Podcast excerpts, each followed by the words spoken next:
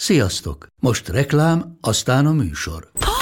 Hú, de szép szőnyeg. Új. Igen, tegnap vettem a Diégóban. Ó, és ez a függöny, de szép. Diégó! És hamarosan lesz új laminált padló a hálóban. Rátszakott a bank. Csak regisztráltam Diégó digitális klubkártyát vásárlás előtt. Csináljunk neked is egyet? Csak egy perc és kész. Regisztrálj te is áruházainkban, vagy a diego.hu oldalon, és azonnal megkapod digitális klubkártyádat, melyel akár 30% kedvezménnyel vásárolhatsz padlóburkolati és lakástextil termékeket. Diego.hu Már meg is kaptam e-mailben. Ez reklám volt, jó volt.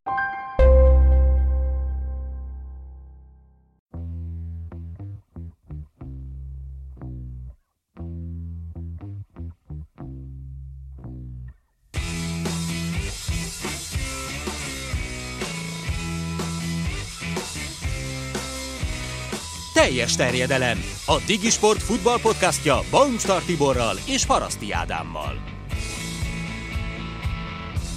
Nagy szeretettel köszönjük a kedves hallgatókat, ez már a második podcast kísérletünk Haraszti Ádámmal, ezúttal Márta Bence a vendégünk, köszönjük szépen először is, hogy elfogadtad a meghívásunkat. Minden alkalommal az a cél, hogy egy kicsit átbeszéljük a mögöttünk álló eseményeket itt a futballban, ugye erre a hétvége megfelelő alapot ad, és egy kicsit előre tekintsünk, és megnézzük azt, hogy mi vár ránk itt a következő napokban. Bőven voltak események. De mielőtt az egészben nekivágnánk, van egy aljas merényletem Benito ellen, ugyanis azon töprengek, hogy nagyjából egy éve van nálam a könyved, illetve a könyvetek, amit ugye lefordítottatok magyarra, és egyrészt végre visszaadom, másrészt meg, ha már ezt a egyrészt nagyon szépen köszönöm. Nagyon ugye szívesen. a magyar címe futballforradalmak, és hát tényleg nagyon szépen megadtátok a módját, hiszen ugye Jonathan wilson a szerzőt el is hívtátok Magyarországra, és tényleg egy olyan könyvről van szó, ami szerintem kötelező olvasmány kell, hogy legyen minden egy kicsit a labdarúgás iránt uh, jobban érdeklődő vagy fogékony ember számára. Hol tart a dolog? Milyen, hogy fogy, hogy fogy a könyv egyáltalán Magyarországon? Ö, őszintén szólva, bocsánat, azzal kellene kezdenem, hogy Hegedűs Henrik, dr. Nagy Ádám és uh, Donelli, azaz Lukács Dániel barátaimmal négyen fordítottuk le, és uh, őszintén szólva nem tudom, hogy hogy fogy a könyv, abban biztos vagyok, hogy nagyon jók a visszajelzések, akiknek a kezébe került és átrágták magukat rajta, azok mind azt mondták, hogy, hogy többek lettek ettől, és ez volt a cél, úgyhogy mi már nagyon elégedettek vagyunk, és nagyon örülünk, hogy az akadémiai kiadó így beállt mögé az egész történet mögé. Nem tudom, te, mint olvasó, ugye mi elolvastuk sokszor, posztokat írtunk róla, aztán lefordítottuk, úgyhogy inkább te tudnál nyilatkozni, hogy milyen a könyv. Én nagyon régóta kíváncsi voltam rá, és ezért is örültem nagyon egyáltalán a kezembe került. Már nem is tudom, hogy kezdtünk el beszélgetni róla, de már pedzegettük korábban is, hogy mondtad, hogy tervezitek, hogy elkezditek fordítani, Magyarországon kiadni, és nagyon kíváncsi voltam rá, nagyon is örültem, hogy végre el is tudtam olvasni. És tényleg ugye az a csodás benne, hogy egyrészt, jó mondjuk engem egyébként is nagyon érdekel a focinak a taktikai oldala, nyilván alapvetően erről szól ez a könyv, de gyakorlatilag egy tökéletes történelmi leírás ez a játéknak, és magának a játéknak, tehát nem különböző tornáknak, eseményeknek, hanem hogy ez a játék. Így van, tehát az a, ez, ez a nem mindegy. Nekem én egyébként kindülön olvastam, és uh, ugye ott lehet mm, szépen idézeteket gyűjtögetni, és egy csomó mindent kiszedtem magamnak. Mondjuk én is az angol nyelvűhöz jutottam hozzá, kindle azért viszonylag nehéz más nyelveken olvasni, és, és tényleg van egy csomó olyan, olyan alapigasság, meg olyan szórakoztató része, ami, ami szerintem tényleg egy kiváló olvasmányát teszik még, teszik még azok számára is, akik, akik úgy érzik, hogy nem feltétlenül ez a része fogja meg a fociból. Őket. Óriási figura egyébként Jonathan, aki ellen elkövettük azt a merényletet, amire hangzott ez a szó, hogy az Albánia elleni meccsre kivittük. Úgyhogy szegény nézett nagyokat már eleve az állapotokon, meg a meccsen, és ott elröhögcséltünk, de olyan a figura, hogy, hogy tényleg egy, egy, egy lexikon a feje, és eredményeket, felállásokat 20 évre visszamenőleg köp, és a magyar futballról is egyébként, nagyon sokra tartja a, a magyar futballt, és azt mondja, hogy őt per pillanat, a futball ciklikus, őt nem érdekli, hogy most milyen minőségű, őt az érdekli, hogy mit adott a, a, a magyar futball a világ labdarúgásának. Igen, ebben is van sok. egy fejezet többek között. Igen, a, az és ugye ráadásul meg is említi ugye a köszönet nyilvánítása között Szepesi Györgyöt, aki segített neki ugye fúrásokat felkutatni sok mindenben. Arról egyébként van bármiféle információtok, hogy a szakma ami nem tudom, hogy létező kifejezése Magyarországon, szóval, hogy szakmai részről bármiféle reakció volt ennek, erre ezzel a könyvvel kapcsolatban? Uh, illúzióink nem voltak előzetesen. Egy, az egyik leghíresebb magyar sportújságíró elismert szaktekinté azt mondta, hogy ez hülyeség ez a könyv, és nem, nem, nem majlandó, tele van butaságokkal, és nem, nem akar erről cikket írni. Uh-huh. Név nélkül. De ez megtörtént, semmiféle illúziónk nem volt, hogy, hogy ez meg tudja szólítani a, a magyar szakma krémét, gondoljuk, úgy sejtjük, hogy nem. Mi ezt nem is nekik szántuk, hanem azoknak, akik tényleg érdeklődnek iránta, és ugyanúgy szeretnék magukénak érezni a labdarúgást, ahogy, ahogy mi, és ezt ugye jelenleg nem nehéz megtenni Magyarországon, hogyha nem beszél az ember angolul. Hát reméljük, hogy, hogy sok embert sikerült egy kicsit közelebb hoznunk. Fél, farvízen egyébként Jonathan Wilsonnak annyiban van köze ez a podcasthoz, hogy az egyik kedvenc hasonló jellegű műsoromban ő gyakran meg szokott jelenni, bár most már egy ideje nem hallottam, a Guardiannek van egy hasonló, hát az gyakoribb, mint nem csak hetente szoktak, hanem BL fordulók után hétközben is kiadni hasonló jellegű podcastot, szóval az is egy a féle inspirációt jelentett a számomra legalábbis ebben a dologban, hogy ez létrejött, úgyhogy ezúton is köszönjük neki, nektek meg, hogy ezt végre magyarul is olvashatjuk, és akkor vágjunk bele tényleg a hétvége elemzésébe, mert hogy derbi hétvége volt gyakorlatilag szerte Európában. Igen, több országban derbiket játszottak. Ugye kezdődött Angliában, ahol Liverpool, Everton, Arsenal, Tottenham volt. Ugye az egyik egy Mercy Party rangadó, a másik pedig egy észak-londoni derbi, és tovább haladva ezen a soron Schalke Dortmund, Genoa Sampdoria, és, és külön kedvencünk. Igen, volt egy Rapid Dinamo meccs is Bukarestben. Egyébként bevallom, ezeket én szedegettem össze most, és azért gondoltam, hogy, hogy érdemes ezzel is foglalkozni, és akkor már kezdjük, kezdjük ezzel, hogy sokan itt lebecsülik a román focit, pedig azt gondolom, hogy klubszinten is nem kérdés, hogy mennyivel járnak előttünk, hogyha megnézzük az európai kupasorozatokat.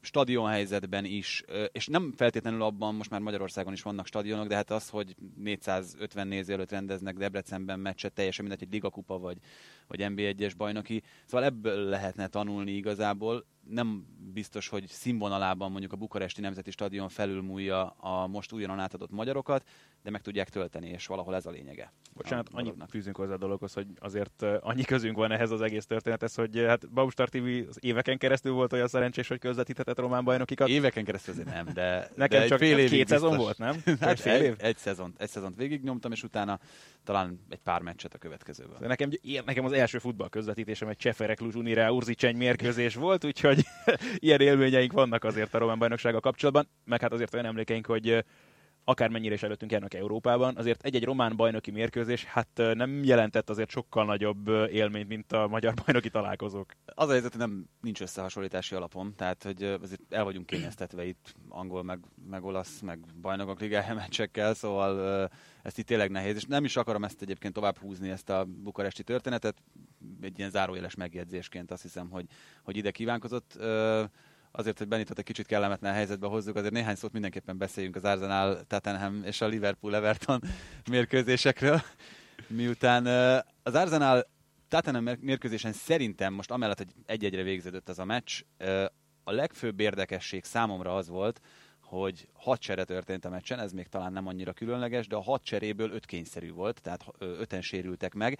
Ez annak tükrében egy nagyon érdekes fejlemény, hogy az Arsenalnak az első nyári igazolása egy világhír, vagy világszinten elismert fizioterapeuta volt, aki a német válogatottat készíti föl, egy amerikai szakember, ha jól emlékszem, még Jürgen Klinsmann idejében került oda, Seth Forsythról van szó, és ha jól tudom, ő olyan bónuszokkal dolgozik, hogy minél kevesebb a sérülés, annál, annál jobb a fizetése. Hát nem fog sok pénzt összeszedni ebből, hogyha... Ebben a hónapban legalábbis komoly prémium nem lesz. Igen, és hát ugye itt abban az esetben arról beszéltünk, hogy Ártétának a vádlia sérült meg, uh, Ramsey-nek a combja, combja tehát izomsérülésekről beszélünk, tehát annyira nem végez jó munkát akkor ezek szerint. Ez ezeken múlik? Szerinted például? Ezt szerintem borzasztó nehéz megállapítani. Biztos, hogy uh, amikor tendenciózusan előfordulnak olyanok, hogy egy csapat folyamatosan olyan problémákkal küzd, hogy a legjobb játékosai sérültek, akkor nyilván egy idő után előveszik a, az orvosi stábot. Itt most nem tudom, hogy van-e szó ilyesmire. Olyan általában akkor szokott ez megtörténni, egy csapat úgy építi fel a felkészülését, hogy az első három-négy-öt fordulóban fontos mérkőzései vannak ezt nem is nagyon szokták szeretni egyébként, tehát a, a megfigyeljük, akkor az utóbbi éveket, ö, sőt szerintem ez már még annál is régebben így van, október eleje, közepe az, amikor elkezdődik a rangadó dömping, akárhogy is mondhatjuk, hogy vaksorsolás van mindenhol. Úgyhogy ez, ezeknél a csapatoknál fordul elő, akiknél összetorlódnak a fontos dolgok, mondjuk például egy Arzenálnak, amikor egy BL selejtezőt uh-huh. kell játszania, ez, ez borzasztó kellemetlen, fölborítja az egész évre a felkészülést, korábban kezdődik, nyilván ilyenkor azért hangsúlyosabban jönnek elő az ilyen problémák. Ugye Forsyth szerződtetése sem véletlen az Arzenálnál, hiszen tulajdonképpen évek óta küzdködnek ezzel a problémával, még úgy is, hogy például ugye ők a Liga Kubát abszolút nem szokták komolyan venni, a C csapatot küldenek ki gyakorlatilag minden évben, és nem találják a megoldást, akárhogy is nézzük. Wilshernek is volt már, hogy több, év, több mint egy évet kellett kihagyni a bokasérülés miatt, Diaby is ilyen szellemként kering körülbelül az edzőközpont környékén. E, igen, hozzá kell tenni szerintem, hogy a keret van úgy összeválogatva, igen. szépen magyarul megfogalmazva, hogy tele van ilyen üvegtérdű, meg... Annyira tudtam, hogy ezt fogod mondani, hogy üvegtérdű. meg, meg könnyebben megsérülő, sérülékenyebb játékosokkal. Hát nem véletlen az, hogy, hogy a leginkább passzos, leginkább technikás csapatnak tartják a mai napig is szerintem. Feldobok ezzel kapcsolatban egyébként egy buta dolgot, ugye a Moneyball című alapmű, vagy amerikai sportok kedvelői számára mindenképpen alapműnek tekinthető könyv, meg hát a filmváltozat is egyébként nagyon élvezetes, ajánlom mindenkinek a figyelmébe. Ugye Billy Binnek az alaptézise az volt, hogy azért nem rángatta már elő azokat a srácokat, akik középiskolában kiemelkedő teljesítményt nyújtottak, mert annyira fiatalok még, hogy abból érdemben következtetést a teljesítményükre le, levonni nem lehet. Most ez a fizikai oldalára is rá lehet venni a dolognak. Wenger ugye elhozza 15 évesen ezeket a srácokat mindenhonnan, vagy a kis csapata, és azért akkor megállapítani azt, hogy akár mennyire lesznek sérülékenyek későbbi pályafutások során, azt is nagyon nehéz. Hát ez biztos, hogy így van. És, és azt gondolom, hogy inkább itt ebben van a, a problémának a lényege és a gyökere, mint abban, hogy milyen erőléti edző, milyen fizikoterapeuta dolgozik a, a játékosokkal. Egyébként, hogyha már itt az olasz példát említjük, akkor a Juventusnál jött elő ez a téma nagyon-nagyon hamar. Allegrinek rengeteg sérültje volt a Milánban, ugye Morata első edzésen megsérült, Pirlo valamivel később, Vidal rásérült a korábbi húzódására, tehát hogy azért nem minden esetben az erőléti edző által meghatározott program a hibás.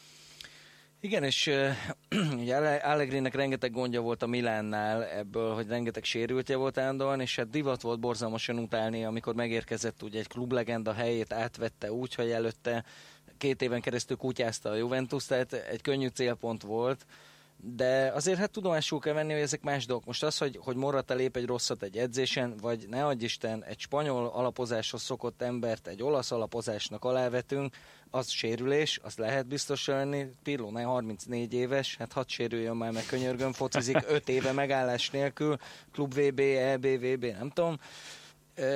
Úgyhogy nem tudom, a Juve-nál, amióta a Vinovói edzőtábort átépítették és megcsinálták, azóta kevesebb a sérült, valamiért az az edzőpálya el volt átkozva. Az most már nincs, ott rendben mennek a dolgok. A Milán orvosi stábja, az viszont ö, egy darabig világhírű volt, ez a Milán, nevű ö, nem is tudom, tehát tényleg egy ilyen abszolút high-tech, és a Milán rengeteg dologban ö, volt első a világon. Ez az angol klubmodell, ez például Silvio Berlusconi édesgyermeke, aki helikopterrel érkezik meg a csapata edzéseire és társai, de a, az utóbbi 6-8 évben azért a Milánnál tendenciózusan fordulnak elő olyan dolgok, amik egyértelműen orvosi hibák, gondolok itt Pátóra, aki nagyon-nagyon, bocsánat a szóért, de megszivatták, Gondolok itt Ronaldo felesleges műtétjére, gondolok Kakának a, a, a problémáira, és itt, itt, itt azért ez, tehát itt elő lehet venni az orvosi stábot, azt hiszem. Itt személyváltozásoknak lehetett ez a következmény. Pont most a napokban olvastam valahol egy cikket pont erről a Milán leféle történetről, hogy ugye gyakorlatilag a Maldini féle korosztálynak ők hosszabbították meg a pályafutását, és gyakorlatilag ki is passzíroztak abból a generációból mindent. Tehát az, hogy ilyen sokáig eredményesek lettek, az alól ennek is. Ez azért érdekes, mert úgy tudom, hogy ugyanaz volt az orvosi szekciónak a feje akkor is, mint aki most, és nem kell olyan nagyon messzire visszamenni az időbe, tehát Maldinihez már, már azért vissza kell menni, de Zédorfhoz például nem, és ő maga is azt mondta, hogy, hogy a Milán Lebnek köszönheti azt, hogy ennyire hosszú és eredményes pályafutása van, tehát én máshol gondolom a törést, nem tudom, hogy hol egyébként, de de igen, ez egy, ez, egy, ez egy különös dolog, az egészen biztos. Mint ahogy egyébként, hogyha már itt kicsit bele merültünk a, az olasz foci taglalásába, akkor szerintem taglaljuk tovább, mert hogy nagyon sok témához elvezet minket ez a dolog. Juventushoz térnék vissza egy kicsit. Azt gondolom, hogy egyrészt kijelenthető szerintem már nagyjából most, hogy ez egy ilyen két lovas derbi lesz, ahogy, a, ahogy az angol fogalmazná ezt meg. Róma és a Juventus egyértelműen kimagaslik a Juventus olyannyira, hogy valami egészen elképzelhetetlen ez a, ez a 21 meccses hazai győzelem sorozat. A Cezéna ellen volt meg, Róma ellen kellene megdönteni ezt az 1948-as csúcsot. Ja, most esélylatolgatásba aztán főleg nem mennék bele, hiszen mindkét csapatra borzalmasan nehéz bajnokok ligája meccs vár hétközben, sok minden történhet addig. Az tény, hogy tavaly hasonló alapállásból indulva, sőt más, eh, a Róma akkor vezette a bajnokságot, amikor először találkozott a Juventusszal, és a Juve nagyon simán lelépte a Rómát azon a meccsen. Szerintem ez most idén nem így lesz. A, a Róma nagyon sokat erősödött, és én nem gondolom azt sem, hogy őket annyira megtörni az, hogy idén bajnokok ligája meccseket kell játszaniuk, még akkor is, ha csak hatot, előfordulhat, bár azt sem írnám le, hogy tovább jutnak. Ez egy óriási rangadó lesz, és borzasztóan a szériá szeretőként nekem borzalmasan fáj látni, hogy, hogy, hogy ez a két csapat ennyire kilóg mert biztosan emlékeztek ti is rá, hogy, hogy tíz évvel ezelőtt volt nyolc olyan erős csapat, hogy bárki bármikor bármelyiket megverhette.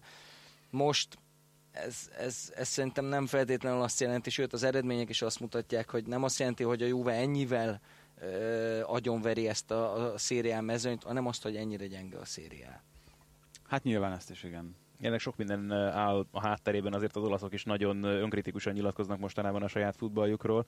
Én azt mondom, tényleg azért... elkéstek vele szerintem. Igen, ezt nyugodtan mondhatjuk. Azért azt nyilván elmondhatom, hogy azért inkább fogalmazunk, hogy szörmentén szoktam figyelni a szériá eseményeit, de ami nekem nagyon furcsa, ez a Nápolinak a beragadása, és mondjuk Ráfáról megvan azért a véleményem, azért nyilván volt szerencsém többet látni az angol bajnoki teljesítményei kapcsán, Szóval mi történt ott a Nápoli környékén?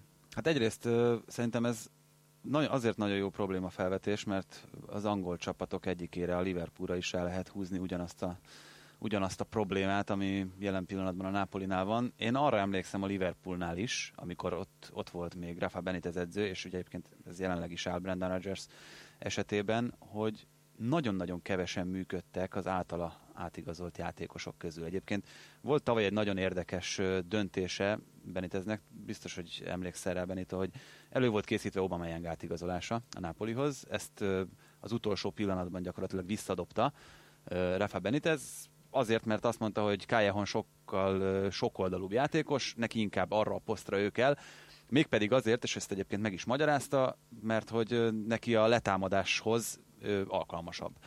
És aztán utána nem tudom, hogy véletlenül, de, de előkerültek azok a statisztikák, hogy Kájáhon szerzette a vendégtérfélen a legtöbb labdát az egész szériában, és Benitez tényleg a mennybe ment. Nem tudnék még egy olyan játékost mondani, aki az ő sugallatára ment oda most a, a Napolihoz, és komoly erősítést jelentett volna a csapatnak. Egyébként ugye ugyanez a helyzet jelen pillanatban a Liverpoollal, addig, ameddig nagyjából kész anyagból kellett kihozni a maximumot Rodgersnek, addig ez működött. Most Balotelli sem sült el jól, az egyetlen új érkező sem olyan, aki, aki igazán hozzá tudott volna tenni. Igen, ö, ö, bocsánat, Maradjuk először a Nápoliban, és akkor maximum még visszakanyarodhatunk úgyis az angolokhoz. Csak egy, egy gondolat a kettő közötti nagy különbség ez, hogy a Olaszországban van egy sportigazgató, aki ö, ugye arról dönt, hogy melyik posztra melyik játékos. Nyilván az edzővel és a, a tulajdonossal egyeztetően, az egyik a pénzt adja, a másik meg megmondja, Mondjuk hogy kire a van szüksége. pont átugorható ez a, ez a lépcső. Hát átugorható, de nem teljes, tehát nem menedzser. Ö, és egyébként, ha már beszéltünk a Juventusról, Conte-nek is ez volt a baj Olaszországa, hogy ő neki az sokkal szimpatikusabb volt, hogy menedzser és nem csak edző, azaz ő dönt mindenről egy szemében. Na most ennyiből akár fel is menthetnénk Benitez, de én nem tenném, Benitez megbukott. Ez a legdrágább keret, az elmúlt három év legdrágább kerete Olaszországban, és 24 pontot kapott a Juventus-tól tavaly. Tehát az, az olyan, és nem tudta megverni egyszer se, tegyük hozzá. Hiába nyerték meg az olasz kupát, ezzel a kerettel, e, ilyen fizetésekkel teszem hozzá, mert 100 millió euró fölötti fizetés ad ki a Nápoli egy évben, ez brutálisan sok, ehhez ezek az eredmények, ezek sehol nincsenek, én már azt is csodálom, hogy vele kezdték el ezt a szezont, de hogyha úgy folytatódik, ahogy most látszik, akkor az a, az a tizen sok pont, az, az már térre meg lesz, és ezt ki fogják rugni innen is, azaz megbukik a hm. második olasz csapatánál is. Igen, hogy a dologhoz hozzátartozik, hogy Beniteznek van egy nagyon szűk elképzelése arról, hogy hogyan kellene játszani a csapatainak. Ugyanazt a játékot produkálta gyakorlatilag a Liverpoolnál is, megpróbálta az Internél is, ugye aztán a Chelsea-nél is, és most a Napolinál is, ami a Napoli szempontjából ugye azért volt érdekes, mert Mazzarival volt egy jól bejáratott háromvédős szisztéma, amiből ugyan kirángattak alapembereket, de attól még azt hiszem, hogy ez a csapat működhetett volna tovább. Ehhez képest gyakorlatilag a kapustól kezdve majdnem mindenhol felforgatta azt a csapatot Benitez. És az Internél is az volt az emberérzése, ott aztán tényleg beleült a tutiba. Ugye Mourinho mindent megnyert, amit lehetett azzal a csapattal, erre jött Benitez, és akkor azt mondta, hogy na már pedig akkor én most megmondom, hogy ez lehet még frankóbb. Mondjuk azt nem tudom, hogy nem lehetett igen, csak az, bukni az Internél. Igen, ezzel ellent kell, hogy egy kicsit mondjak, abszolút igazad van, ott volt egy nagyon jó rendszer, bejáratva, jó játékosok, a minden, de az a csapat az Mourinho-tól volt olyan jó. Oda bárki jut volna oda, azt szerintem megbukott volna. Azért kevésbé venném elő, nem is volt szerencsés több dolog, nyilatkozat, sérlétek. Igen, szerénység az azért lehet, hogy ráfért volna. Igen, igen, ott voltak, de hát főleg ott azt a Olaszországban nem mondták el neki, hogy ez egy egészen más dolog, és ott mondott egy, pár olyan játék. dolgot, amit egy Morattinak így gondolom kikerekedett a szem, aztán lesételt az öltözőbe, hogy na pakolj haver. Nápolyban volt értelme ennyire felforgatni a dolgokat? Fontos, fontos tudnunk azt, hogy, hogy Nápoly hol helyezkedik el Olaszországnak a, a, a, térképén mindenféle szempontból. Szerintem egy ilyen csapatnak nincsen létjogosultsága Nápolyban. Se fizetőképes kereslet nincsen rá, se nem, nem működte, nem fenntartható. A Nápoli úgy lehet jó, ahogy, ahogy szerintem volt is ilyen elképzelés, hogy nápolyi kötődésű embereket hozni oda, egy Quaerellát, egy Insignét. Dinátálét egy... esetleg. ő is nápolyi kötődésű. Úgyhogy annak van lehetőség, oda egy sztárcsapatot csinálni, azt szerintem az nem. Az olyan, mint hogyha nem tudom, a Newcastle-be elkezdenék hirtelen. Hát ez egyébként ezzel nem értek egyet. Tehát én azt látom, hogy azok az emberek, akiket odavittek évekkel ezelőtt, legyen szó Lavedziről például, vagy, vagy esetleg Hamsikról, hihetetlen, hogy milyen imádat veszi őket körül, és azért ott van egy olyan, olyan üzletember, aki még mindig Olaszország öt, de legfeljebb tíz leggazdagabb emberek között van, Aureliano, vagy Aurelio de, de Laurentiis. Elnök, tehát megvan a háttere ennek, és én azt gondolom, hogy, hogy a Nápoli pont az a közeg, ahol, hogyha van egy jó szezonod, ott ott, ott imádnak. Maradona sem Nápolyban született. Igen, hát másképp fogalmaznék, akkor nem, nem fenntartható a dolog. Azt gondolom, hogy Náp- az nem vitás, hogy Nápolyba a legjobb hely futbalistának lenni, mert 10 gólt rugsz és pizzát neveznek el rólad, ami, ami egyébként a legnagyobb ö, dolog, meg hát nem tudom, tavaly volt szerencsém a, a Napoli-Juventus mérkőzésen részt venni, szóval az, ami ott érzelmekben a felszabadul, az, hát igen, tehát az, hogy én azt sajnálom, hogy, hogy helyszínen nem sikerült onnan BL mérkőzést közvetíteni. Egyébként érdekes, hogy azért ott a BL csoportmeccsek során sem telt meg mindig a São Paulo, de amikor megtelt, azért ott olyan hangulat volt, pont azon töprengek, hogy talán az utolsó uh, Napoli Arsenal meccset közvetítettem, sajnos csak itthonról, de hát az tényleg könyvfakasztó volt ott is, hogy milyen hangulat volt a stadionban. Nekem az a kedvencem, amikor a kamera közeléket mutat a szurkolóknak, és mindenki mutatja a bérletét. de hát meg bocsánat, hát a hangos beszélő ember. ja, hát, igen. hát Azt, hogy tudjátok, kicsoda egyébként? Ő egy, egy nagyon híres nápolyi DJ, igen, aki, igen, igen. aki ilyen, hát mindegy, most ebbe belemehetnénk, rengeteg sztori van róluk. Egy gondolat, azért nem telik meg soha a stadion, mert az alsó karai használhatatlan, uh-huh. nem lehet látni a pályát. Azt onnan tudom, hogy nem láttunk semmit a meccsből. Cikk, cikket kellett volna írni róla, és arról írtam cikket, hogy, hogy helikopterek kísértek minket, és a, a szurkolóknak így az útja le volt zárva végig mindenhol, hogy ne pusztítsanak el minket de mindent hozzánk vágtak, amit lehetett, és folyt a nyakunkba a görög tűz, meg minden volt, úgyhogy meghatározó. Nagyon jó alapot adtál a következő témánknak egyébként, mert ugye az alasz stadion helyzetről akartunk még mindenképpen beszélni.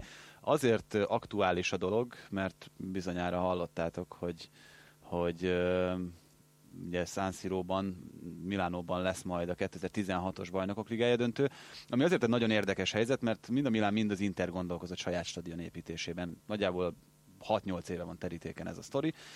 Most, hogyha jól tudom, akkor arról van szó, hogy mindkét csapat abban érdekelt, hogy már 2016-ra, amikor lesz majd a BL döntő májusban, addigra legyenek olyan felújítások, vagy történjenek olyan változások a stadionban, ami megint mondjuk egy legalább ilyen alsó, vagy ilyen felső közép stadionnál teszi Európában a Siro-t, mert hogyha nyilván ti is jártatok elég stadionban Európában, szerintem a San Siro egy nagyon-nagyon jó stadion, jó hangulatú, de azért nagyon messze van egy, egy Allianz arénától, vagy mondjuk egy, hogyha egy új stadiont nézünk Olaszországban, egy Juventus stadiontól. Csak annyit szeretnék mondani, hogy 7 évvel ezelőtt voltam egy Milán Inter mérkőzésem. Mentünk a Róma jóvéros útba esett. és akkor még a vendégszektornak a WC-je az úgy nézett ki, hogy a klasszik két lábnyom és a luk. Egyszer erről volt szerintem egy kommentváltásunk Facebookon, hogy hasonló élményben volt részem, én egy életem első ilyen külföldi mérkőzés látogatása volt egy cimborámmal, egy Milán-Róma mérkőzés, aztán egy nagyon jó 0 0 Milán Juvét sikerült még megtekintenem a helyszínen, és ott tapasztaltuk, hogy valóban hát, ha nem is világháborús, de az időtáj környéki körülmények, pedig ugye azért a 90-es vb azért ott is voltak. Hát ezt azért hozzáteszem, hogy Olaszországban még egy, egy első osztályú kempingben is látsz ilyet egyébként, tehát hogy ez, ez azért nem csak a stadionban gyűrűzik be ez a dolog, de de ettől függetlenül elavult, tehát hogy ez nem kérdés, hogy, hogy nem európai felső kategóriának megfelelő stadion, pedig korábban ugye az volt. Hát igen, öt csillagos egyébként az UEFA minősítésében, amit nem tudom, hogy hogy számolnak. Jó, de azt tudod, hogy az alapján öt csillagos, hogy megvan minden hely, hogyha igen, érkezik az UEFA-s ember, akkor neki van külön irodája, igen. a sajtótájékoztató terme az akkora, amekkora előírt, tehát hogy ez emiatt. Igen, na most szerintem már eleve azért sem lehet a San Siro egy tökéletes stadion, mert toldozva, fordozva van, és azok már sos, mhm. az sosem jó, hogyha na, még ráhúzunk még egy szintet, meg még egy szintet, aki volt a San Siro felső karriában, az tudja, hogy lehet látni, tehát nem azt mondom, hogy, hogy, hogy rossz a hely, de mondjuk ö, én nekem elég komoly tériszonyom van, én nem szeretek ott fönt lenni, mert olyan meredeken kell lefelnézni, hogy egy kicsit meg megszédülök. Tehát valóban, valóban nem, meg hát igen, nem lehet összehasonlítani a, a vadonatúj torinói futball létesítménye. Ha már egyébként ilyen dolgok nekem annak idején hirtelen akartam mondani, Mourinho féle Inter Ancelotti féle Chelsea elleni meccsét közvetítettem a helyszínen, amikor Petr Cseh megsérült. Hát azért ott abban a kommentátorállásban igencsak össze kell húznia magát az embernek, amikor közvetít, mert tényleg úgy kell bepréselni magát tulajdonképpen az asztal közé, egy ilyen kis csövön tartod a lábadat. Tehát mondhatom, hogy megvan a romantikája a dolognak, de De igen. milyen a kilátás onnan? Na, igen, igen, igen, rendben meg, meg hogy fúj a szél? Én februárban voltam kint egy, egy Inter Bayern München mérkőzésen, pont amikor címvédő volt az Inter, hát annyira nagyon kevés meccsen fáztam, mint ott. Úgyhogy rajtam volt egy nagy balonkabát. Na, még fiatal vagy. Nem jártál még Szentpéterváron Hiányzik is nagyon a cv azt hiszem. Igen, de visszatérve egyébként erre a stadion helyzetre, ugye azért is érdekes ez a dolog, mert nem csak a San Siro kapott nagy eseményt, hanem kapott Róma is, méghozzá Ugye nagyon érdekes a helyzet, mert arról van szó, hogy 2016-ra, legkésőbb 2017-re, de mondjuk már hallottam 18-as dátumot is, átadják a Róma új stadionját, ami kicsit kisebb lesz, mint az Olimpico, de újabb, modernebb, szebb. Mégis az olimpiai stadionnal pályázott Olaszország a 2020-as Európa-bajnokságra, amit ugye Magyarország is társrendezőként jegyez. Ennek mi lehet az oka szerinted? Hát mi makettel pályáztunk, és mégis, mégis sikerült behúznunk. Nem tudom, biztosan volt szerencsétek nektek is ez a stadionhoz. Szemben a San Siro valami szerintem egy nem szimpatikus számomra, nem szimpatikus létesítmény, nem, nem szép egyszerűen. Az olimpika egy csoda, csodálatosan szép stadion. Tehát az ö, ö, méretét tekintve hasonló egyébként, de egészen más a hangulata, még az átkozott, ezerszer átkozott futópálya ellenére is. Szerintem a, a, az olimpika... Hát kevésbé egy... meredek mondjuk, mint a San Siro. Igen, meg hogy mondjam, tehát meg hát Róma. Ugye ezt is tegyük hozzá, nem mint a Milánóval bármi problémája lenne, mert mondjuk az pont egy jó csúnya környék, ahol más, a, más, más, azt hiszem. Igen, de egyrészt Róma, másrészt komoly történelme van annak a stadionnak, és szerintem nem tudom, hogy persze szükség lenne rá, mert ez egy áldatlan állapot több olasz ö, városban is, hogy ugyanabban az ősi riválisok ugyanabban a stadionban játszanak. De szerintem a, a, tehát a, az embereknek is még megvan ez az ilyen szentimentális kötődése az olimpikóhoz. Nem mondom, hogy Szánszíróz nincs, biztosan megvan az is, de valahol jogosabbnak érzem az olimpikóhoz. Hát csak itt is, itt is akkor ugyanez a toldozás, foldozás fog előtérbe kerülni, amit itt a Szánszíró kapcsán említettünk. Ugye ez a stadion kérdés ugye egyébként, vagy ebből a Juve volt uh, nagy, uh, hogy is mondjuk ezt szépen, szóval úttörő, ők húzták meg, így van, úttörőként és, de nagyon sokat dobott is náluk egyébként a hangulata meg a nézőszámon. Ez... Keveset dobottuk, azóta kétszer kaptak ki a bajnokságban nem otthon, amióta tényleg, ugye, ez, jó, ezt nem tudom mennyire városi legenda, hogy állandóan ezt hoztuk fel, még főleg azért inkább a 90-es évek vége fel, hogy jó, a Torinóban az igazi izé, futballdrukker az a Torót szereti, meg a Juventus azt máshol, azt, és valamelyest látszott, nem tudom, hogy ennek köszönhetően tényleg a Delle Alpi azért ritkán telt meg Juve mérkőzésre. Sőt. Bajnokok ligájában is azért voltak ezzel problémák, ehhez képest most azért ebben az arénában szenzációs hangulatot teremtenek folyamatosan. Ö, ha szabad egy kis kitekintést, ha nem, akkor majd kivágjuk belőle. Ezért hívtunk. Ö, az a probléma ezzel a létesítménye, hogy 41 ezres. Szerintem egy top európai, magát európai top klubnak tartó ö, társaságnak, annak kicsi a 41 ezres stadion. Főleg azért, mert a Juve azért egy, egy évben lejátszik 10-12 olyan meccset, ahol akár kétszer, ahol akár a Delle Alpit is meg tudná tölteni. És az ezzel az egészen a probléma, hogy Magyarországról, például ha Juventus szurkol vagyok, és meccsre akarok menni, akkor mindenféle gangsterek kezén keresztül tudok csak egyhez jutni. Most a gangstereket úgy értem, hogy ők ultrák, akik tulajdonképpen megérhetési szintre emelték a, a jegyje biznyákolást, tehát mondjuk nevesíthetem, valószínűleg sose fognak bántani érte. A Viking nevű csoport, aki egy milánói csoport, elég nagy hatalmuk van, úgyhogy szépen a, a, a Drúgi meg a, a többi csoport egy picit így lejjebb fejbőttek, borzalmas mennyiségű jegyhez jutnak hozzá, és elpasszolják a jegyeket. És te, hogyha Juve meccsre mész, akkor nem úgy van, hogy veszel egy jegyet ö, mit, hivatalosan, mert nem kapsz, hanem oda mész, most mondok egy Paulóhoz, és kifizeted neki a zsebébe a pénzt, és úgy van jegyed. Míg, hogyha azt mondom, hogy lenne egy 60 ezeres stadion, vagy 55 ezeres, vagy nem tudom én, akkor ezek a problémák kiküszöbölhetők lennének, így pedig nem azok. Hát kanyarodjunk vissza akkor egy picit a San Siro-hoz, mert a saját meccsélményem az úgy nézett ki, hogy mi Magyarországon utazási irodán keresztül szereztük a jegyet, megérkeztünk Milánóba, és amikor átvettük, azt hiszem Mabou Saviba volt a név, ami a jegyre volt nyomtatva, és hasonlók. Tehát azért ezek nem új keletű problémák. Hát de ez egyébként szerintem Európa majdnem minden Jó, meg bocsánat, még a százezres... hozzá kell tenni, ebből a szempontból azért eléggé unikális. A százezres Camp Nou-ban is ugyanígy jutsz jegyhez, tehát hozzáteszem, hogy szerintem ez, ez nem a kapacitásnak a kérdése, hanem a mafiáé, tehát hogy leginkább. Ez szerintem egy ilyen generált probléma, vagy ilyen mesterségesen keltett. Viszont muszáj vagyok egy kicsit visszakanyarodni az angol dolgokhoz, mert úgy érzem, hogy alattomos módon keveset foglalkoztunk velük. Viszont van azért most az idei szezonban angol kötődése mindenképpen a szériának is, hiszen érkeztek játékosok, ha nem is nagy számban, de elég érdekes játékosok a szériába. És hát például Nemanja Vidicsre nem állították, hogy olyan nagyon sikeres lett volna eddig a bemutatkozása, de azért lehetne beszélni róla, és pirosat. Ashley Cole-ról, illetve Michael Richardsról is. Hát, hogy Ashley cole kapcsolatban nekem azért az egy nagyon nagy meglepetés, hogy Totti meze után az övéből adták el a legtöbbet a Rómánál.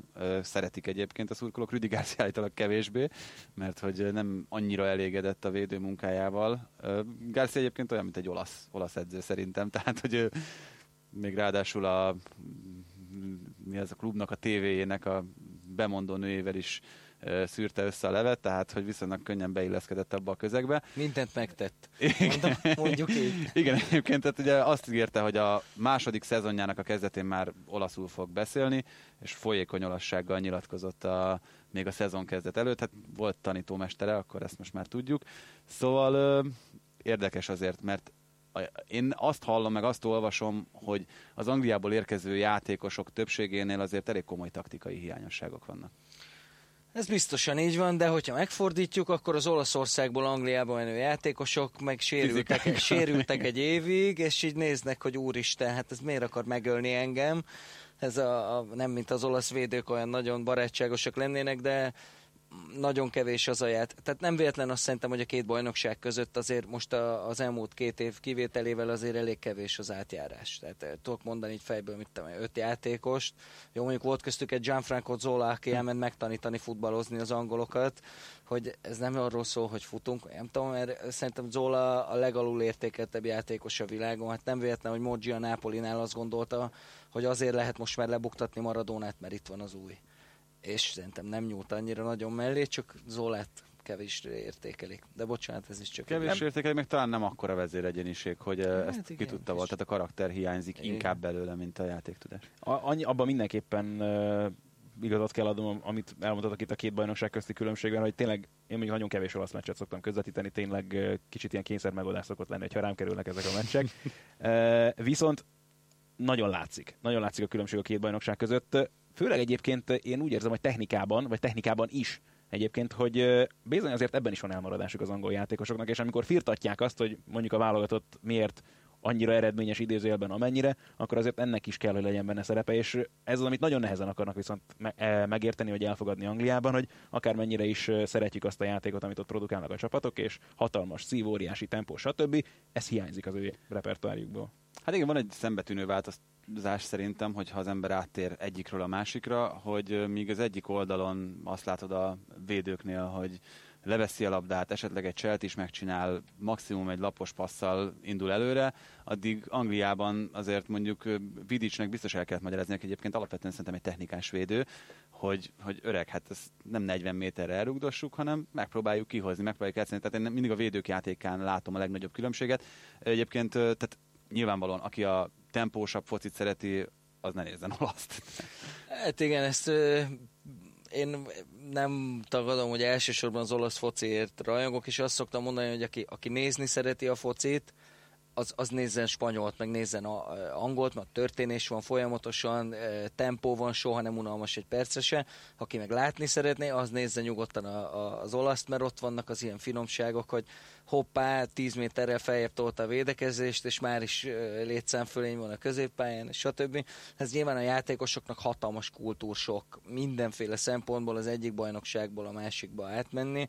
Most elképzelem Ashley Colt, ahogy megérkezik, és mondjuk Rómában sétálva összefut a Láció szurkolóival, vagy nem is kell majd az első derbén, amikor elmegy melegíteni, és akkor amit így a fejéhez kap, de így magában az ország, a kultúra, a futball, az, hogy hogyan viszonyulnak a sajtó, hát Angliában ugye megvan adva minden, hogy percre pontosan ekkor lehet találkozni a játékosokkal, nem tudom én, Olaszországban, meg a játékos kiáró, meg a mixon mellé, még ott a parkoló, oda is el kell jutni valahogy, ott még vagy szurkolóverképen, vagy jön még 20 újságíró, és csinálják a lesi fotókat, és nem, tehát Hát és tehát csak egy, egy ilyen apró kis szakmai titok, ugye majdnem minden bajnokságban, ami ad ma, valamit magára, két-három perccel a kezdés előtt szokták kirakni az összeállításokat. Olaszországban ezt most kitalálták egy pár év, vagy 5 perc, 30 másodperccel a kezdés előtt rakják ki, amivel alapvetően nem lenne probléma, mert át tud ennyit beszélni a kommentátor az üres pályára is, csak miután 4 percet még utána csúszik a kezdés, ez azt jelenti, hogy 10 percet vagy úgy adásban, hogy semmi nem történik a pályán. Ezt is ki lehet beszélni, csak a néző pont megunja az egészet, és tik átkapcsol a másik csatornán. Hát meg, ha már ugye a, ilyen dolgokról beszélünk, ami óriási különbség az olasz bajnokság, és gyakorlatilag minden más olyan labdarúgó, torna, esemény között, amit közvetítünk, Hát egyrészt az, hogy hivatalos összeállítást találni gyakorlatilag lehetetlen, tehát minden csapatnál tudni kell, hogy a honlap ötödik, vagy az újság... már megvan. Igen, tehát a meccs előtt az gyakorlatilag tényleg képtelenség, és sokszor még az se feltétlenül mérvadó, amit a képernyőn látunk, azért ez nyilván már a nagyon ritka eset, de ilyen is előfordul. Igen. Nehéz szakma tiétek, és szerintem ezt uh, nyilván nagyon könnyű, és Magyarországon gyönyörű hagyományai vannak annak, hogy mindent jobban tudunk a másiknál, és imádjuk fikázni az embereket.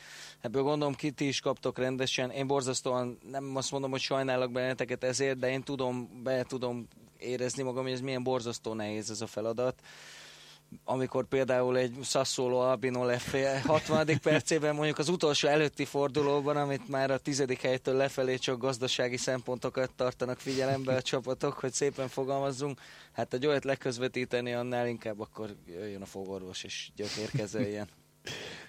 Nem, e, nem a gyökérkezelés szóra akartam kötni, de ha már Anglia és Olaszország, hű, ebből hogy fogok kijönni, na mindegy, tényleg nem ez, erre szerettem volna felhűzni a dolgot, de hát egy nagyon fontos összekötő kapocs ugye a két ország között Mario Balotelli, akivel próbálták Luis Suarez pótolni a Liverpoolnál, még az nincs is így kimondva, posztra vagy darabra, nyilván ez volt a szándék Brendan Rodgers részéről, mert kicsit uh, ilyen uh, vészmegoldás is, mert nem ő volt ugye az első számú jelölt, de hát jó, nyilván korai még ítélkezni Balotelli felett, hogy ez mennyire fog működni, majd hogy az ő játéka mennyire fog működni Liverpoolban, de szerintetek mennyire volt ez jó ötlet Rodgers részéről, akinek egyébként ugye az első reakciója az volt, mikor az első meccs előtt megkérdezték, hogy Trouble. mit hoz, így van, mit hoz Balotelli a csapatra, bajt. bajt. Hát bajt szerintem egyelőre nem vitt, mert Meglepően hogy, nyugodt egyébként. Eddig. Igen, úgyhogy minden meccsen provokálják őt elég keményen, Igen. és ezt egész jól állja szerintem. Biztos, hogy, hogy azért egészen komoly pszichomasszázson ment keresztül ott az első pár hétben, és Rodgers, hogyha ezt, ezt ő neki köszönhetjük, akkor nagyon jól csinálja.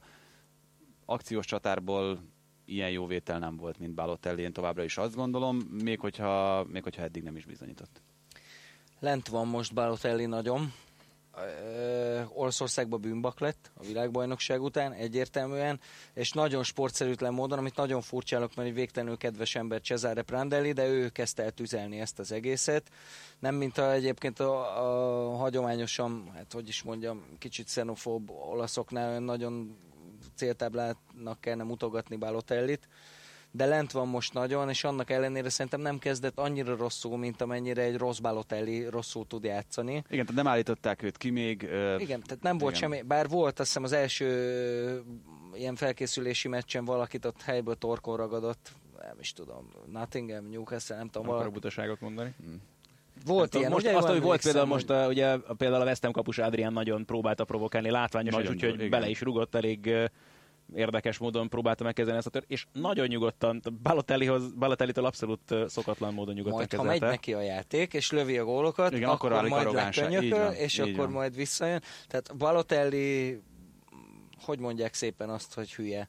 Igen. Nem tudom, tehát egy borzasztó, szerintem fejben nagyon nagy kihívásokkal küzdik, és ezért soha nem lesz belőle klasszis, de még olyan játékos sem, mint Luis Suárez, aki az érte kapott pénz, az halott pénz nem tud pótolni. Így van, abszolút.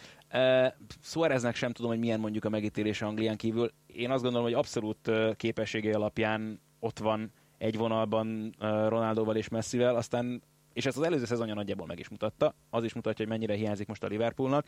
Balotellit vele összehasonlítani a mutatott játék alapján mindenképpen lehetetlen, én azt gondolom, de ebben a fiúban a képességek meglennének, és ez a borzalmasan fájdalmas vele kapcsolatban, hogy az első pillanattól kezdve látszott rajta már Milánóban is, még az Internél, hogy hihetetlen, hogy mi rejlik ebben a gyerekben, de tényleg az, hogy hát ott azért IQ szám hiányzik, nagyon úgy néz ki.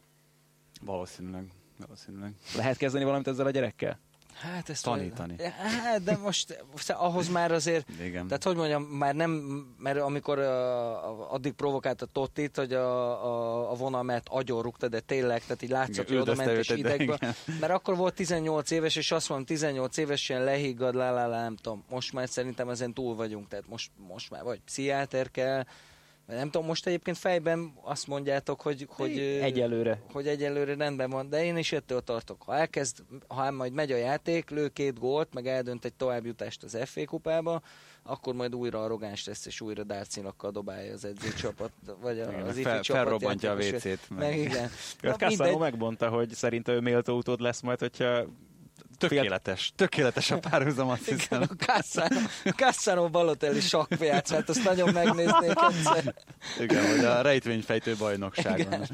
ennek a két játékosnak a teljesítményét. Azt hiszem, hogy nagyjából kiveséztük azokat a témákat, amiket erre a hétre szántunk. Viszont jön ugye a következő hét. Jön a következő hét, ö, Atletico Juventus és Manchester City Róma Többek között a bajnokok Bajnokok ligája meccsel. Ezeket mind nálunk láthatjátok egyébként. Meg lesz egyébként Paris Saint-Germain Barca, most a legfrissebb hírek szerint Ibra nélkül, és a hétvégén megkövetkezik az olasz szuperrangadó, Juventus Róma, ezt már szörmentén érintettük. Azért pár mondat arról, hogy, hogy mit várunk ezektől a meccsektől. Kezdjem én? Uh-huh. Mind a két olasz csapatnak borzalmasan nehéz meccse lesz, és külön szép, hogy egymással játszanak utána a hétvégén, tehát ez egy, ez egy nagyon kemény dolog lesz. Én azt mondom, hogy egyikük sem utazik esélytelenül, tehát mind a kettőben megvan most az a stuff, ami ahhoz kell, hogy akár egy szép eredményt elérjenek. Ráadásul az ellenfelék se verhetetlenek, azért láttuk mind a két csapatot kimondottan rosszul is játszani idén. Bár én azt gondolom, hogy a Juventusnak nehezebb dolga lesz, mert ez az Atletico Madrid, ez amit csinál, azt gyakorlatilag ennél jobban nem nagyon lehet csinálni. Igen, bár azért ott is voltak most döccenések itt a szezon elején. Jó, nyilván ott is, egy, ha kirántanak egy csapatból egy Diego Costa képességű futbalistát, azt nyilván bármelyik uh, csapat megérzi. Van Helyre egy fog sok ez- oldalú Mandzukic a helyén, szerintem. Helyre fog ez döccenni az Atletikónál? És azért a hétvégén úgy nézett ki, hogy megint kezdenek a jó irányba haladni. Én azt gondolom, hogy igen. Tehát, hogy ö, nem igazoltak rosszat Mandzukic-sal, itt, hogyha Meg már... a többiekkel sem egyébként, tehát megnézzük, hogy milyen igen. neveket hoztak a csapathoz, akkor az... Hát meg hagyjuk a neveket. Az a Tiago, aki gyakorlatilag az összes meccsen játszott, az porrá égett Olaszországban, meg Hát elég Angliában-. Angliában is. Igen, úgy rugdosták ki, meg Diego, hát aki szintén, tehát... eh, Igen, és egyébként ez érdekes, ott volt szerencsém a bajnokok ligája döntőn részt venni, Tiago volt az egyik ember a sajtótájékoztatón, egy halál intelligens csávó, aki sok nyelven beszél, akárhogy kérdezték, mindig szabatosan nyilatkozott, értelmesen, okosan beszélt. Ebből azért abszolút az jött nekem, hogy, hogy egy, egy intelligens focista, akinek most végre Bocsánat, megtalálták a helyét. Én, én pont az a Chelsea Atletico visszavágóján volt szerencsém ott lenni Londonban, ahol ugye a meccs külön is mutatták, hogy megérkezett például az öltöző folyosóra, és tényleg ölegette mindenki, úgyhogy azért nem ma volt, amikor őt hagyta már azt a csapatot, szóval az, az nyilván nem lehet véletlen. Uh, hozzátehetjük, hogy akkor nyilván azért Simeone nem, nyilván az egyértelmű a csapatán látszik, hogy egész hatalmas motivátor, de hogy nagyon tudja kezelni ezeket a srácokat egytől egyig. Igen, én is pont ezt akartam mondani, hogy, hogy tök mindegy ki jön, megy abból az Atlétikóból, amíg Simeone ott van, addig az, az garancia arra, hogy az rossz csapat nem lesz. Igen, ő a hát, kohézió az Atletikónál. Úgyhogy a Jóvénak szerintem nehéz dolga lesz, a Rómának nem annyira, és, és szerintem Rudi Garcia nagyon-nagyon eszes, nagyon okos, egy nagyon felkészült edző, úgyhogy egyáltalán nem tartom kizártnak, hogy a Róma jó eredménye jön hozzá Manchesterből. Ráadásul, hogyha most esetleg pontot rabolna Manchesterben, akkor ezzel hatalmas nyomást gyakorolna a Cityre, mert egy 5-1-es győzelemmel arról beszéltünk, hogy gyakorlatilag megvan a harmadik hely. Tehát a CSK Moszkvától nem nagyon várhatjuk, hogy a két nagy ellen pontokat szerez, és négyel nem fogja megverni a Rómát. Tehát, hogy ezt azért szerintem leszögezhetjük. Innentől kezdve semmi teher nincs a Rómán. Se, se a City elleni meccsem, ha ott pontot ment, akkor aztán meg végképp. Ezt a City-t is nagyon nehéz hová tenni. Ugye Angliában azért egyértelműen tűnt a szezon előtt is, hogy ők és a Chelsea, aztán ehhez képest itt volt már döcögés a szezon elején, és Európában, jó, ezt hallamosak voltunk ugye Mancini-re kenni, hogy azért neki az internél sem volt annyira fényes az európai szereplés, a Cityvel sem sikerült ugye még a csoportból sem tovább jutni. Hát szóval azért csoportban volt ez a City, tehát azt Ez is benne van a dologban, de pont az alapján, ami pénzt elszórtak, és amilyen játékosokat vettek a city azért elvárható lett volna, ha nem is az első szezonban, de azért jussanak előre, és hát nyilvánvaló, hogy a tulajdonosi csoportnak, körnek ott az a cél, hogy Európában kell valamit letenni, mert azért most már Anglia nem feltétlenül kihívás. Nem akarok senkit megmenteni, de szerintem Pellegrini ehhez kevés. Ez gyanús egyébként, ezt fel lehet vetni. Hát ezt nem tudom megítélni. Ő szerintem nem, nem rossz edző, de azt, hogy, hogy ehhez a feladathoz kevés, ezt ti jobban látjátok folyamatosan az biztos, hogy, hogy itt már tényleg, hogyha ha nem jön össze, akkor már csak edző kell, mert kit, kit veszel Igen. még, meg tök felesleges már bárkit megvenni. Szerintem a világ legjobb középpályása náluk játszik. Csatárból is azt... gondolsz? Jájá Turéra egyértelműen. Azt James Milnerre. Igen, ő a másik, akire gondolok. Fú, Jájá Turé, még most is bármennyi pénzt adnék Fú, érte, hogy a kedvenc csapatomba lessem. Hát most ez lenne bepasszintani oda, de azért megoldanánk. Úgyhogy igen, talán, hogyha nem, akkor valóban, akkor igazatok van és edző. Nem, azért gondolja az ember, mert főleg azért ilyen szinten már tényleg nüanszokon múlnak dolgok, és amit mondjuk egy elsőre jóval kevesebbre értékelt Atletico Madridból mondjuk Simeone kipasszírozott az előző szezonban, és folyamatosan azt vártuk az utolsó pillanatokig, hogy a bajnokság végére is majd elfogynak, meg a bajnokok ligája végére is majd elfogynak, és hát mondjuk lehet, hogy a Diego Costa nem fogy el a BL döntőben, akkor még az is megvan, és így sem választotta el tőle őket sok. Szóval... Sok, hát egy perc sem. Így van, így van, hát... így van. Szóval valószínűleg valahol itt kell keresni a megoldást, mert... Hát meg én azt gondolom, hogy a legjobb ö, tükröt azért Mourinho tartotta oda Pellegrini elő az előző szezonban. Mind a két meccsen rommá verte taktikailag a, a Chelsea a City-t. Ezzel szerintem nagyjából elmondtunk mindent. És egyébként ez, a, ez lehet a nehézség a Citynek szerintem ebben a szezonban, hogy azzal, hogy van most egy feljövőben lévő Manchester United, azzal, hogy van egy viszonylag szerintem azért a későbbiekben stabilizálódó Liverpool, ott vannak az előző ö, szezon top 4 csapatai, tehát a, az Arsenal biztos, hogy jó lesz, ö, a Chelsea egészen biztos, hogy ott lesz több a rangadó, tehát több az olyan meccs, ahol az edzőnek úgy kell belenyúlni a meccs közben, úgy kell az edzőnek nem a csapatot. Így van, és szerintem ez hiányzik, hogy ez fog hibázani. És a bajnokok ligájában is szerintem ugyanez a helyzet, tehát onnantól kezdve, hogy eljutunk a legjobb 16-ig, ott már nagyon kell az edző. Ez, ez nem vitás, ez egészen biztos, hogy így van. Azt hiszem, ez tökéletes zárszó, és akkor a mai napi összeülésünknek nagyon bízom benne, hogy ö, olyan tartalommal sikerült megtöltenünk ezt a nagyjából három órát, ami mindannyiatok számára érdekességként hatott, és hát azt hiszem maradt azért bennük, akármennyire is választottuk a teljes terjedelem címet a podcastunknak, úgyhogy a jövő hétre is fog jutni belőle. Bízunk benne, hogy akkor is velünk tartotok. Köszönjük a figyelmeteket a viszont hallásra. A viszont hallásra. A legjobbokat. Ha más podcastekre is kíváncsi vagy, hallgassd meg a Béton műsor ajánlóját. El tudod képzelni, hogy a podcastet, amit éppen most hallgattál, fél év múlva már a mesterséges intelligencia generálja? Mi sem. De ha érdekel, eljötte már a gépek lázadása. Hallgass bele az Embertelen podcastbe. Orsós Lajos vagyok, a műsor házigazdája. Egyelőre még élőben. Egyelőre. Fedezzük fel együtt, hogyan ismerkedik, randizik, mesél és vitatkozik Betty és Péter, két teljesen mesterséges intelligencia. Lajos, a podcast címét mond még egyszer, Léci. Oké. Okay. Embertelen podcast. Ez a műsor a Béton közösség tagja.